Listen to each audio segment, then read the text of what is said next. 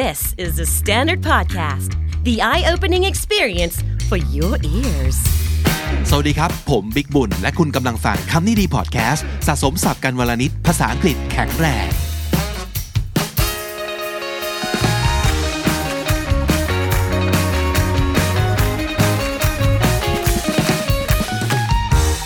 Hey, what's up, everybody, and welcome to another bilingual episode from Community Podcast. And my name is Mick, and of course, as usual, welcome Nung G too. สวัสดีค่ะ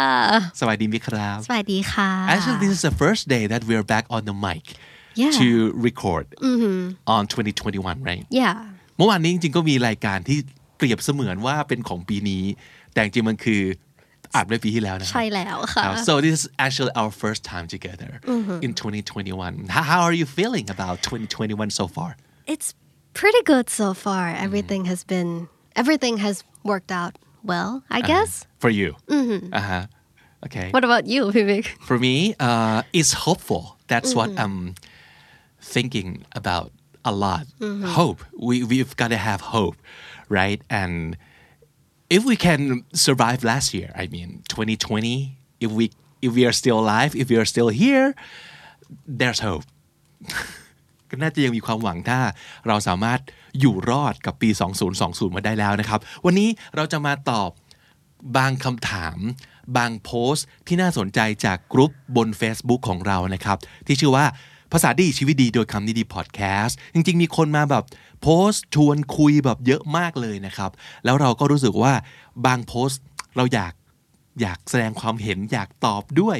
อยากแบบ okay uh, we've read it you guys and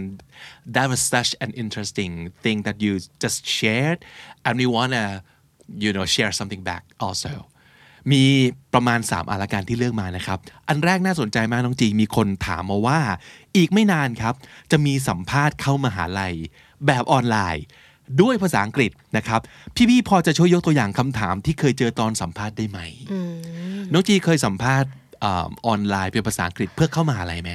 ยังไม่เคยแบบออนไลน์เท่าไหร่ค่ะ อ๋อ ส่วน okay, มาก but จะเป็น in person, right? yeah yeah most of them are in person Okay but do you still remember what what what was happening well it's been ages but I'll try คือ Okay. มันจะมีคำถามแบบ basic basic อย่างเช่นแบบ tell me about yourself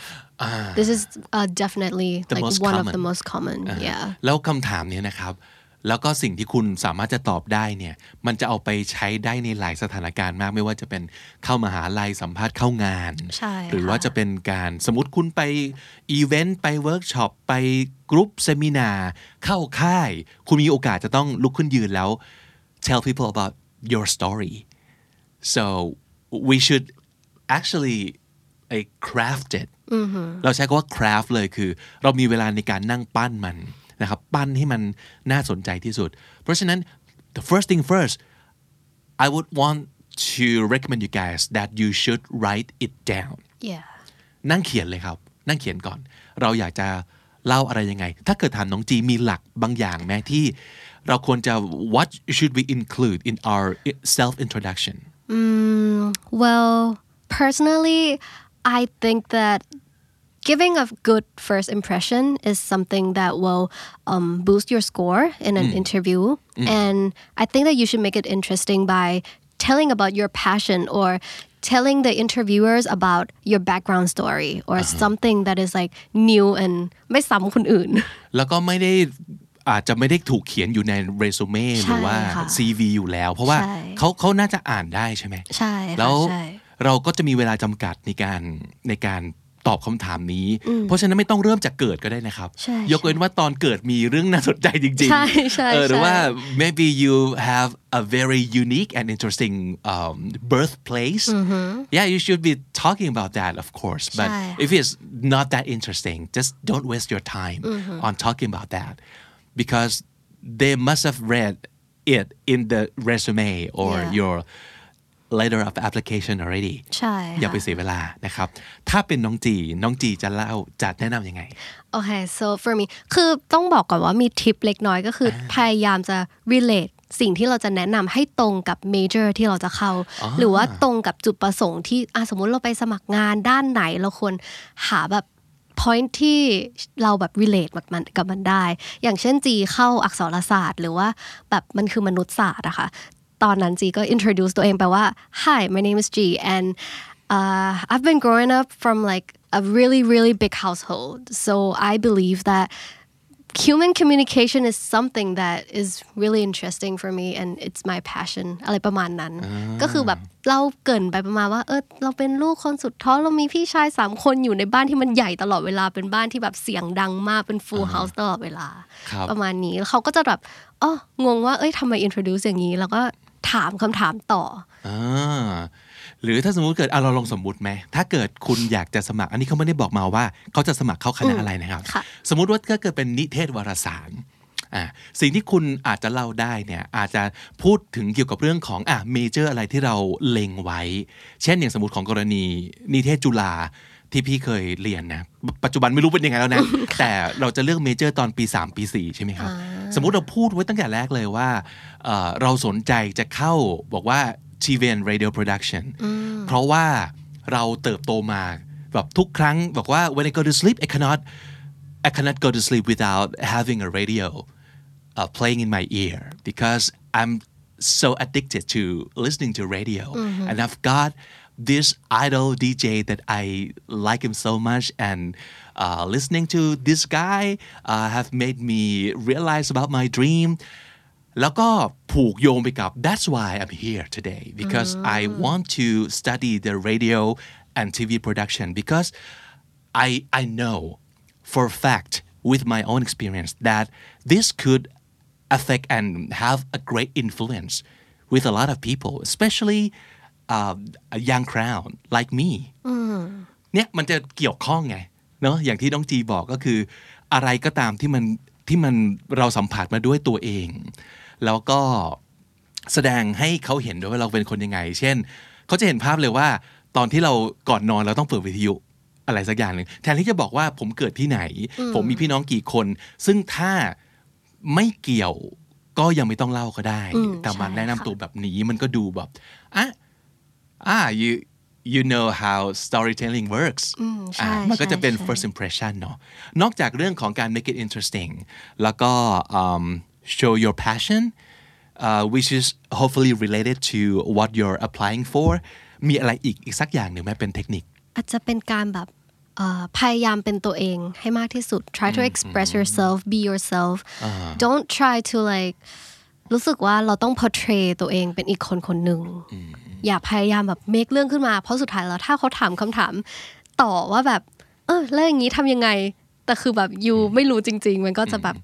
ดูไม่ค่อยดีเท่าไหร่ใช่เช่นบอกว่า oh I love reading I've I've I've read books all the time แล้วถ้าเกิดเขาถามว่า oh okay so tell me about your last and Recent favorite novel, yeah. reading or uh, yeah well, what kind of uh, who's your favorite author or um, tell me about the last novel that you read แล้วเราตอบไม่ได้อะมันโป๊ะมากนะใช่ค่ะอย่างโป๊ะเลยนะครับเพราะฉะนั้นอะอย่าโกหกแต่ว่า well when when you say try to be yourself would that be able to backfire somehow like being too much of yourself could that be a bad thing maybe yeah can you think of any situation where you should not be too much of yourself เพราะมันเป็นคำถามที่หลายๆคนอืมพอเอาไปใช้แล้วตีความผิดนะมันกลายเป็นโทษมากกว่าเป็นประโยชน์นะ เช่น เราต้องเป็นตัวเองอย่างมาก but you don't have to be yourself like 100% all the time yeah เพราะถ้าสมมติเกิดการเป็นตัวของตัวคุณเองนั้นเนี่ยจะไปสร้างภาพจำบางอย่าง ที่ไม่จำเป็นจะต้องสร้างตอนนี้ก็ได้ แล้วอาจจะทำให้เขา like pigeonholing you เอาคุณไปเอ่อเหมือนกับ stereotype คุณบางอย่างว่าเอ่อ คนคนนี้เป็นคนที่สมมติ okay for example your political like point of view yeah yeah yeah is that really important to express that in an interview ถ้าถามน้องจี มันอาจจะทำให้เราดูแบบ too แบบ vulgar too แบบผิดที่ผิดเวลานิดหน่อยอะไรเอปอระมาณนี้ประประเด็นคือผิดที่ผิดเวลานี่แหละ ว่ามันจำเป็นไหมว่าคุณจะต้องแสดงสิ่งนี้ออกไปอะอืมค่ะเหมือนกับมีเคยมีคนถามคนที่เอ่อเป็นลักษณะของผู้บริหาร ว่าถ้าเขาเป็นคนที่สัก if I've got tattoos on my arms for example is it okay to show that off เวลาไปสัมภาษณ์ แล้วเขาแนะนำว่า ไม่ต้อง เพราะ yeah ถามว่าการโชว์ออฟรอยสักของคุณนั้นเนี่ยคุณต้องการจะบอกอะไรเหรออแล้วมันเกี่ยวข้องกับสิ่งที่คุณอยากจะไปสมัครหรือว่าสัมภาษณ์ตรงนั้นหรือเปล่านะคะเพราะว่าถ้าสมมติเกิดมันไม่ได้เกี่ยวข้องเนี่ยถามว่าเราจะต้องไปเพิ่มอีกหนึ่งปัจจัยที่อาจจะทำให้คนอื่นเขารู้สึก ลบกับเรา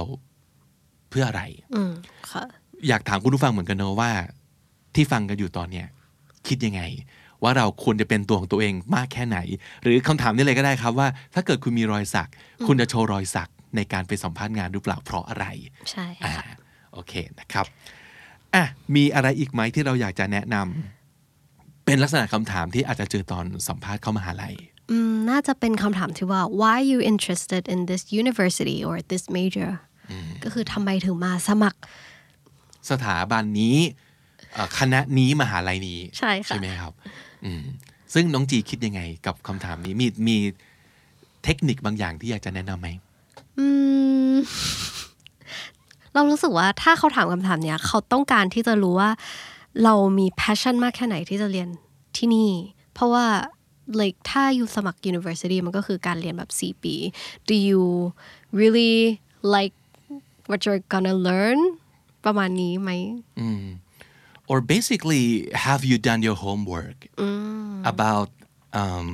this university or this major that you're applying for เพราะเอาจริง ๆ นะ หลาย ๆ ครั้งงงมากกับการที่มีน้องมาสัมภาษณ์ แล้วบอกว่าเราอ๋อผมก็ไม่ค่อยรู้จักเดอะ t แ n นดาร์ดเท่าไหร่นะครับ แต่ว่า เฮ้ย พอพูดมาอย่างนี้เราก็จะแบบ เออ เดี๋ยวนะ ตอนที่เราบอกน้องไปว่าน้องได้มาสัมภาษณ์จนถึงวันเนี้ยห้าวันนะไม่เตรียมตัวเลยเหรอ หรือไม่ทำกันบ้านเลยเหรอ เหมือนกันครับ กับการที่เราจะไปสัมอ่าสัมภาษณ์เข้ามาหาลัยอะไรคุณทำการบ้านเกี่ยวกับสถาบันนั้น รู้จักมันมากน้อยแค่ไหน หรือว่าเอ่อทำกันบ้านเกี่ยวกับแบบเมเจอร์นี้ไหม ถ้าสมมุติเกิดเป็นเราเราจะประทับใจมาก ถ้าต่อให้คุณไม่ได้มีประสบการณ์โดยตรง ไม่ได้อ่านในเว็บไซต์มา แต่อุตส่าห์ไปหาแบบไปพูดคุยกับคนที่เคยเรียนที่นี่แล้วถ้าเกิดเราโชว์ในอินทิวิวได้นะ เช่น from what I've talked to Like the alumni yeah this guy the alumni and a, a friend of mine who has studied here before and uh, this is what he told me เราจะรู้สึกแบบอ๋อทำกันบ้านนี่นาแล้วก็เอ้ยอุตส่าห์ไปสรรหาคนที่เคยเรียนที่นี่เพื่อหาข้อมูลเนาะก็น่าจะแสดงว่าคนคนนี้ มีความตั้งใจที่อยากจะมาเรียนที่นี่จริง ๆ คือไปฟังจากคนที่เคยเรียนที่นี่มาแล้ว แล้วก็ยังอยากจะเรียนอยู่ แล้วก็เห็นว่ามันเหมาะกับตัวเองจริง ๆ นะอะไรเงี้ยครับ คิดว่าน่าจะเป็นสิ่งที่เป็นคะแนนโบนัสได้นะ อืมใช่ค่ะใช่ มีอีกสักหนึ่งคำถามแล้วกันค่ะว่าแบบ like the most common questions ที่น่าจะโดนถาม น่าจะเป็นเรื่องแบบ academic strength มันหมายถึงอะไร มันหมายถึง strength คือความแข็งแรงแหละเนาะใช่ค่ะอ่า what you're good at basically อ่าแล้ว academic strength ก็แปลว่าในด้านสิ่งที่คุณอุอ่าอาจจะง่ายๆ คือวิชาที่คุณเก่ง ใช่ไหม สมมติเราจะไปสมัครเรียน เอานิเทศแล้วกันนะเอานิเทศ แล้วเราก็บอกว่า academic strength ของเราคือเรื่องของอาการถ่ายภาพ สมมติเราเล่นกล้องมาแบบสิบ10ปีแล้วครับ ตั้งแต่ผมยังเด็ก ตั้งแต่แบบมหนึ่งพ่อซื้อกล้องให้ แล้วก็แบบหัดถ่ายรูปฟิล์มมาโดยตลอดที่บ้านแบบผมสามารถล้างกล้องเองแบบล้างฟิล์มบอกว่า develop ภาพเองได้อืมใช่แล้วก็ค่ะพอเริ่มบอกว่าต่อมาเริ่มเล่นกล้องดิจิตอล DSLR คือแบบเฮ้ย เชิงเทคนิคเนี่ยใช่เป็นหมดหรืออะไรใช่ประมาณนี้ใช่อันเนี้ยค่ะนับแม้ academic strength I I think so if you're And- applying for the photography right yeah yeah it it definitely shows that you have like your own direction you know what you're doing หรือว่าอาสมมติลอง อ่าไปดูที่ภาควิชาอื่นสิถ้าเป็นอ่าสมมติอักษรอักษรที่น้องจีเรียนมา อะไรที่ what would count as your academic strength well like for your me score maybe it's more like not a subject but it would be critical thinking you would need um and how would you show that นั่นสิ นั่นน่ะสิ well maybe maybe it's เหมือนเป็น how would I show critical thinking I'm thinking like score like your TOEFL score your uh, IELTS score well I that might be like my academic strength in languages okay ใช่ไหมสมมติอะสมมติถ้าเราอยากโชว์ว่าโอเค my academic strength is languages ก็คือ I เรียนสามภาษา I have a high score in SAT TOEFL proficiency ห test รือสมมติถ้า whatever เกิดเป็นสายวิทยาศาสตร์ เขาอาจจะไปได้แบบเหรียญทองโอลิมปิกอ๋อวิชาการใช่ใช่ค่ะ พี่ว่าก็ก็ใช่นะ มันแสดงให้เห็นว่า โอ้คุณสามารถจะเข้าไป you you'll be able to ace your like study because you've experienced this and you have won this all these awards before เออมันก็อาจจะเกี่ยวข้อง เพราะฉะนั้นอะไรก็ตามที่มันจะทำให้ทางมหาลัยเห็นครับ ว่าคุณจะเข้าไปเป็นนักเรียนที่ดี คุณมีพื้นที่แกร่งมากๆ แล้วไปต่อยอดเรื่องการศึกษาในสาขานี้ได้ โชว์ไปเลยนะครับ อีกคำถามหนึ่งพี่รู้สึกว่ามันท็อปฮิตมากไม่ว่าจะเป็นเรื่องการสมัครงานหรืออะไรเนี่ย uh, how do you see yourself in like three years five years ten years มันอาจจะเป็นคำถามที่ดูโหลมากใช่ๆค่ะแต่มันโชว์หลายอย่างนะ น้องจีว่าไหม yeah ถ้าเกิดถามน้องจีว่า how do you see yourself in five years how would you answer that ถ้าถ้าในเชิงมหาลัยอาจจะพูดถึง career path อ่าที่เราสามารถจะเอาจาก studies นี้มาต่อยอดได้ครับอืมอย่างเช่น บางคนมาเรียนอักษรเพื่อที่จะเป็นแบบ a teacher ก็มีอืมก็คืออาจจะไม่ตรงสายแต่คือเขารู้สึกว่ามนุษยศาสตร์มันสำคัญต่อการแบบการเรียนการสอนอะไรอย่างนี้ หรือว่าบางคนก็อาจจะเป็นแบบ historian ไปเลยก็ได้ philosopher philosopher เออใช่เหรอ philosopher ไปเลยก็ได้อะไรอย่างเอนี้อเอออะแต่อย่างสมมตินะ ถ้าเกิดเป็นคำถามเข้ามหาลัยใช่ไหมครับ ซึ่งเรียน4ปีอ่า how do you see yourself in five years ก็อาจจะบอกว่าโอเค five years from now I'll be on my first year working in this company บอกไปเลยว่าอีก 5 ปีมันคือเราจบไปแล้ว 1 ปี มันน่าจะเป็นปีแรกที่เราไปทำงานอยู่ในบริษัทนี้ครับ ถ้าคุณแบบ the more specific you can be the more specific you can be the better I think yeah ต่อให้มันจะเกิดขึ้นหรือไม่ก็ตามนะ เพราะหลายคนจะเถียงครับว่า we can never tell what's going to happen in three years we can never tell what what's going to happen in five years let alone ten years but that's not the point though ประเด็นที่เขาอยากเห็นคือ how you envision your future เราวางอนาคตอย่างไร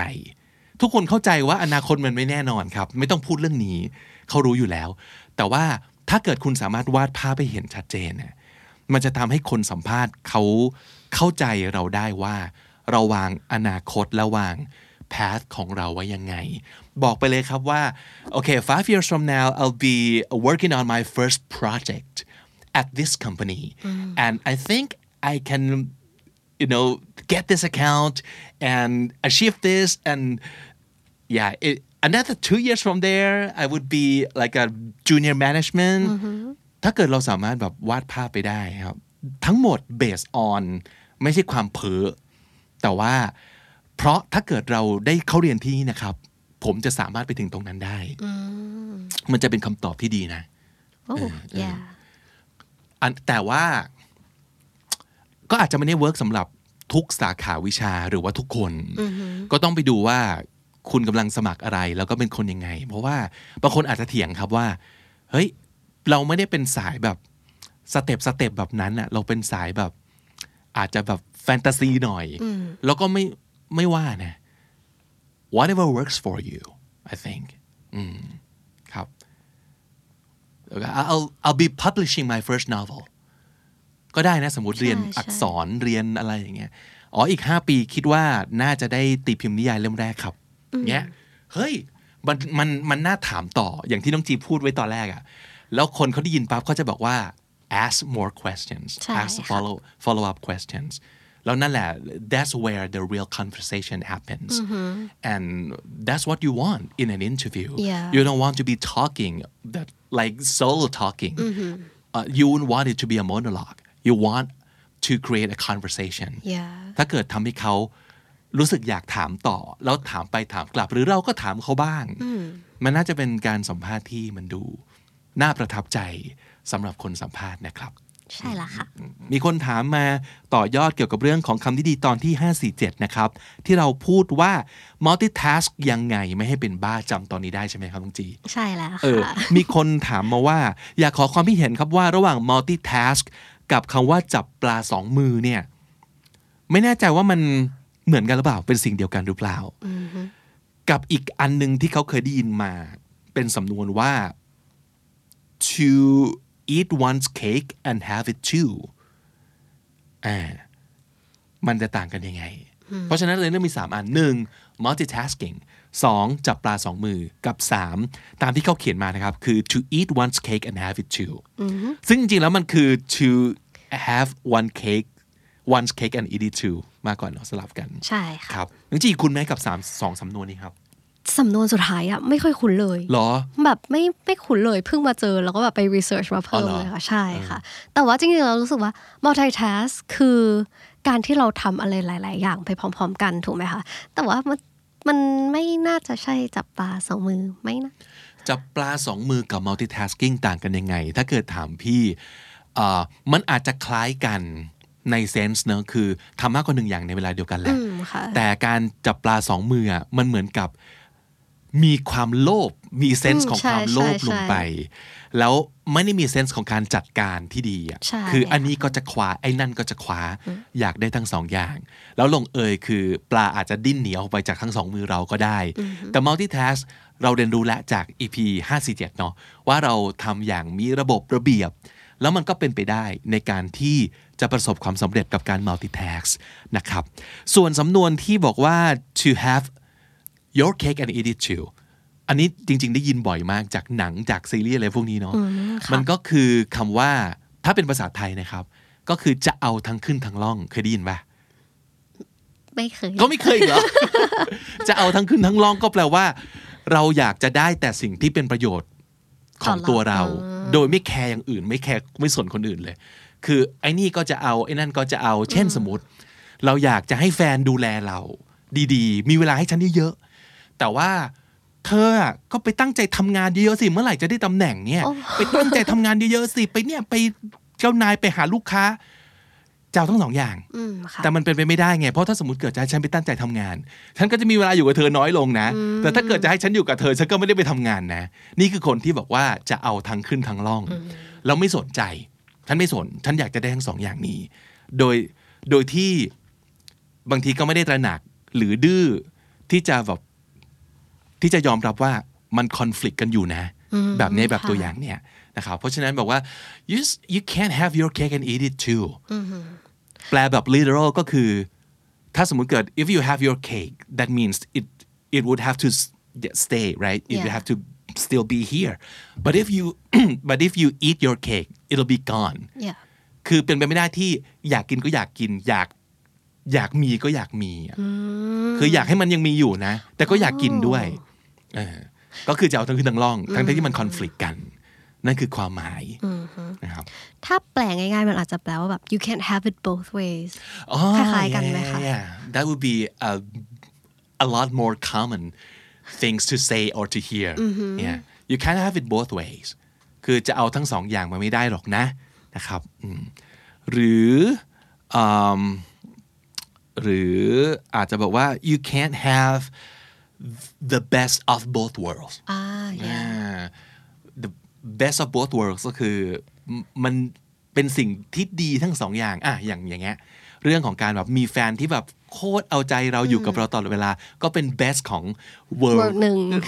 เรื่อง relationship ใช่ไหมค่ะแต่ว่าการมีแฟนที่แบบหน้าที่การงานดีร่ำรวย ก็เป็น best ของอีก world หนึ่งเหมือนกัน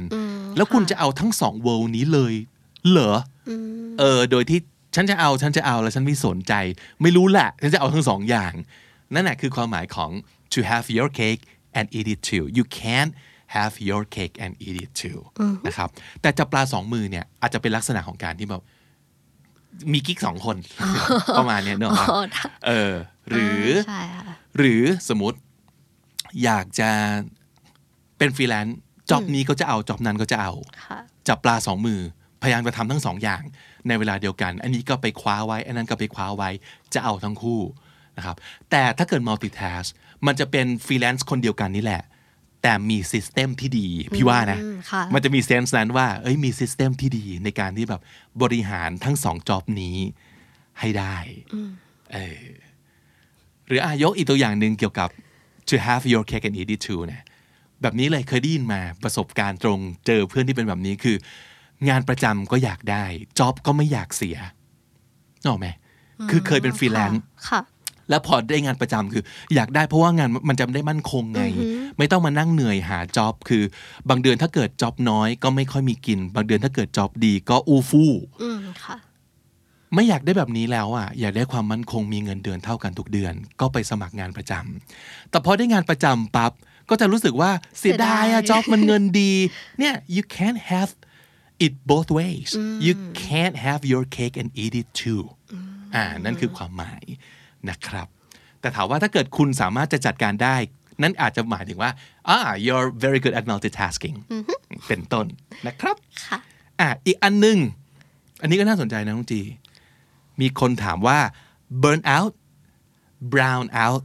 กับ bore out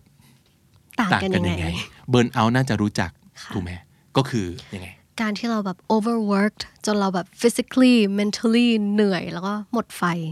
ใช่ไหมคะแล้ว brown out อะไร brown brown ที่แปลว่าสีน้ำตาลนะ ใช่ไหมใช่ค่ะ brown up ไปเจอ article หนึ่งมาเขานิยามมันไว้ว่า ไม่ได้หมดไฟแต่หมดใจในการทำงาน โห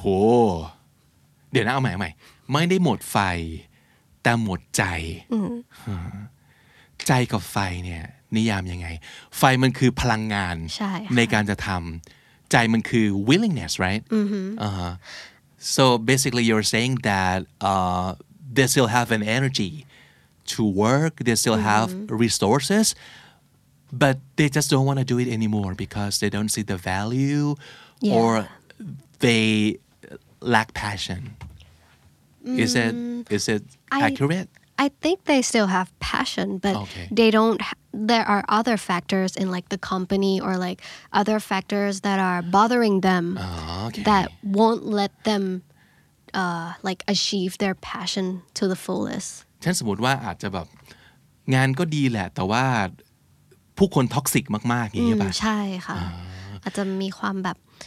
ทะเลาะกับเพื่อนร่วมงานไม่ไม่โอเคกับเพื่อนร่วมงานเลยทำให้แบบเอ้ยไม่อยากทำงานนี้ แต่ว่าจริง ๆ เรายังมี passion สำหรับงานอยู่ ซึ่งเออก็ต่างจาก burnout ชัดเจนนะ burnout เนี่ยมันเป็นเรื่องของพลังงานใช่คือค่ะ overwork ทำงานหนักมันคือตัวงานที่มันหนัก แต่ brown out มันคือเรื่องของใจเรื่องของ relationship ในที่ทำงาน หรือว่าสมมติแบบงานดีงานหนักทุกอย่างดีแต่ว่าเงินน้อยมากซะจนหมดใจมีสิทธิ์ไหมมีมีสิทธิ์จะเกิดอาการแบบอาจจะใช่ brown นะคะ out ไหมเออเอออะลองคอมเมนต์มาว่า ระหว่างสองอันเนี้ย คุณกำลังอยู่ในสภาวะไหน burn out หรือ brown out มากกว่ากันใช่เอค่ะอแต่หวังว่าจะไม่ใช่ทั้งคู่เนาะโอเคอะแล้วอีกอันหนึ่ง bore out คืออะไรครับ bore ก็คือการเบื่อใช่ไหมคะอ๋อ bore out คือเป็นการแบบ you're bored at work อ่าฮะ maybe the work is too easy for you maybe it's not challenging enough or Too may- repetitive yeah yeah maybe it's มันแบบซ้ำจำเจมากแล้วยูไม่ได้ทำอะไรที่ กระตุ้นให้ยูแบบอยากทำงานเรื่อยๆ มันก็เลยกลายเป็นว่าแบบ you waste your time at the office like scrolling through the internet there's no like any task you could do or anything like that so if you ask me um the burnout and the brown out it sound like something chronicle มันเรื้อรังค่อยๆสะสมมา but bore out I I feel like it's temporary ไม่รู้ว่าน้องจีเห็นด้วยไหมคือมันอาจจะเป็นแค่บางช่วงอะที่เราเบื่อ เบื่อขึ้นมาแบบวูบเบื่อขึ้นมา แต่มันไม่ได้เกิดจากการแบบสะสมมานานๆเหมือนเบิร์นเอากับบราวน์เอาอะอืมใช่ใช่ใช่น่าจะใช่ค่ะครับครับ so if it's temporary you can do something about it you can just boost your like morale or your like um activeness to f- like like shake things up a little bit I think. yeah like find other activities to like overcome your boredness เว I ลา think เวลาน้องจีเบื่องานเนี่ยครับ น้องจีทำยังไงครับ เอ๊ะพูดได้ไหมนะเอ่มไม่ไม่เบื่องานเลยค่ะ เพราะว่าแบบมีงานใหม่ ๆ ตลอดเลยเป็นคำตอบที่แบบสวยๆนะคะเซฟมาก แต่ถ้าสมมุติเกิดอะถ้าเกิดน้องจีเบื่องาน personally what would you ถ้า do เบื่อจริงๆเหรอ I I would go for a walk อ่า I I feel like ความเบื่อมันมาจากการที่เราแบบไม่ physically active อ๋อ มันโอเคมันกลายเป็นแบบเข้าแบบ sloth mode เข้าแบบ low energy power saving mode ทันที but like if we get to like เอ่อลุกขึ้นออกไปเดินเล่นนู่นนี่นั่นมันอาจจะแบบ boost energy กลับมาได้แล้วกลับมาทำงานใหม่ or like sometimes เวลาเราเบื่อแล้วมันไม่มีสติในการทำงานนะคะ ก็รู้สึกว่าหาอย่างหาทำอย่างอื่นไปก่อน ที่เราแบบ relax ลงมานิดนึง เราจะได้ชาร์จพลังเสร็จแล้วก็กลับมาทำงานใหม่ อืมอืม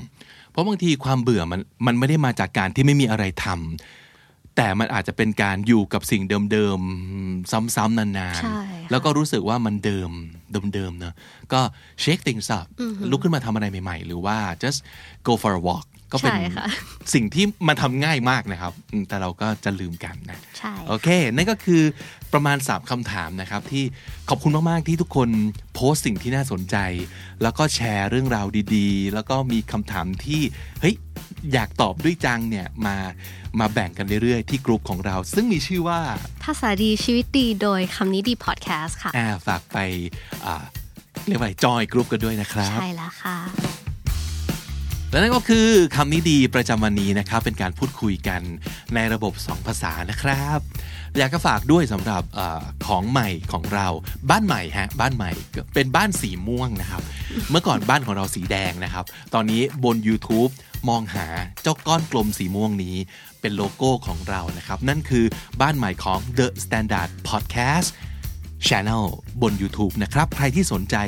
พอดแคสต์โดยเฉพาะ นะครับ ติดตามกันไว้ที่นี่ ฝากซับไว้ด้วย ฝากกด notification อ่า bell ไว้ด้วย สั่นกระดิ่งใช่กดกระดิ่งไว้ด้วยนะครับ ยังไม่ค่อยชินเลยอะกับคำพูดเหล่านี้ใช่โอเคใช่ใช่ Uh, just ring that notification bell Yeah. and make sure you subscribe to our new channel Mm-hmm. on YouTube okay and um, that was it for today and uh, we'll be back tomorrow with uh, คำดีดี sleepy นะ uh, hope you guys have a great weekend and I'll see you later. Bye bye. Bye The Standard Podcast, eye opening for your ears.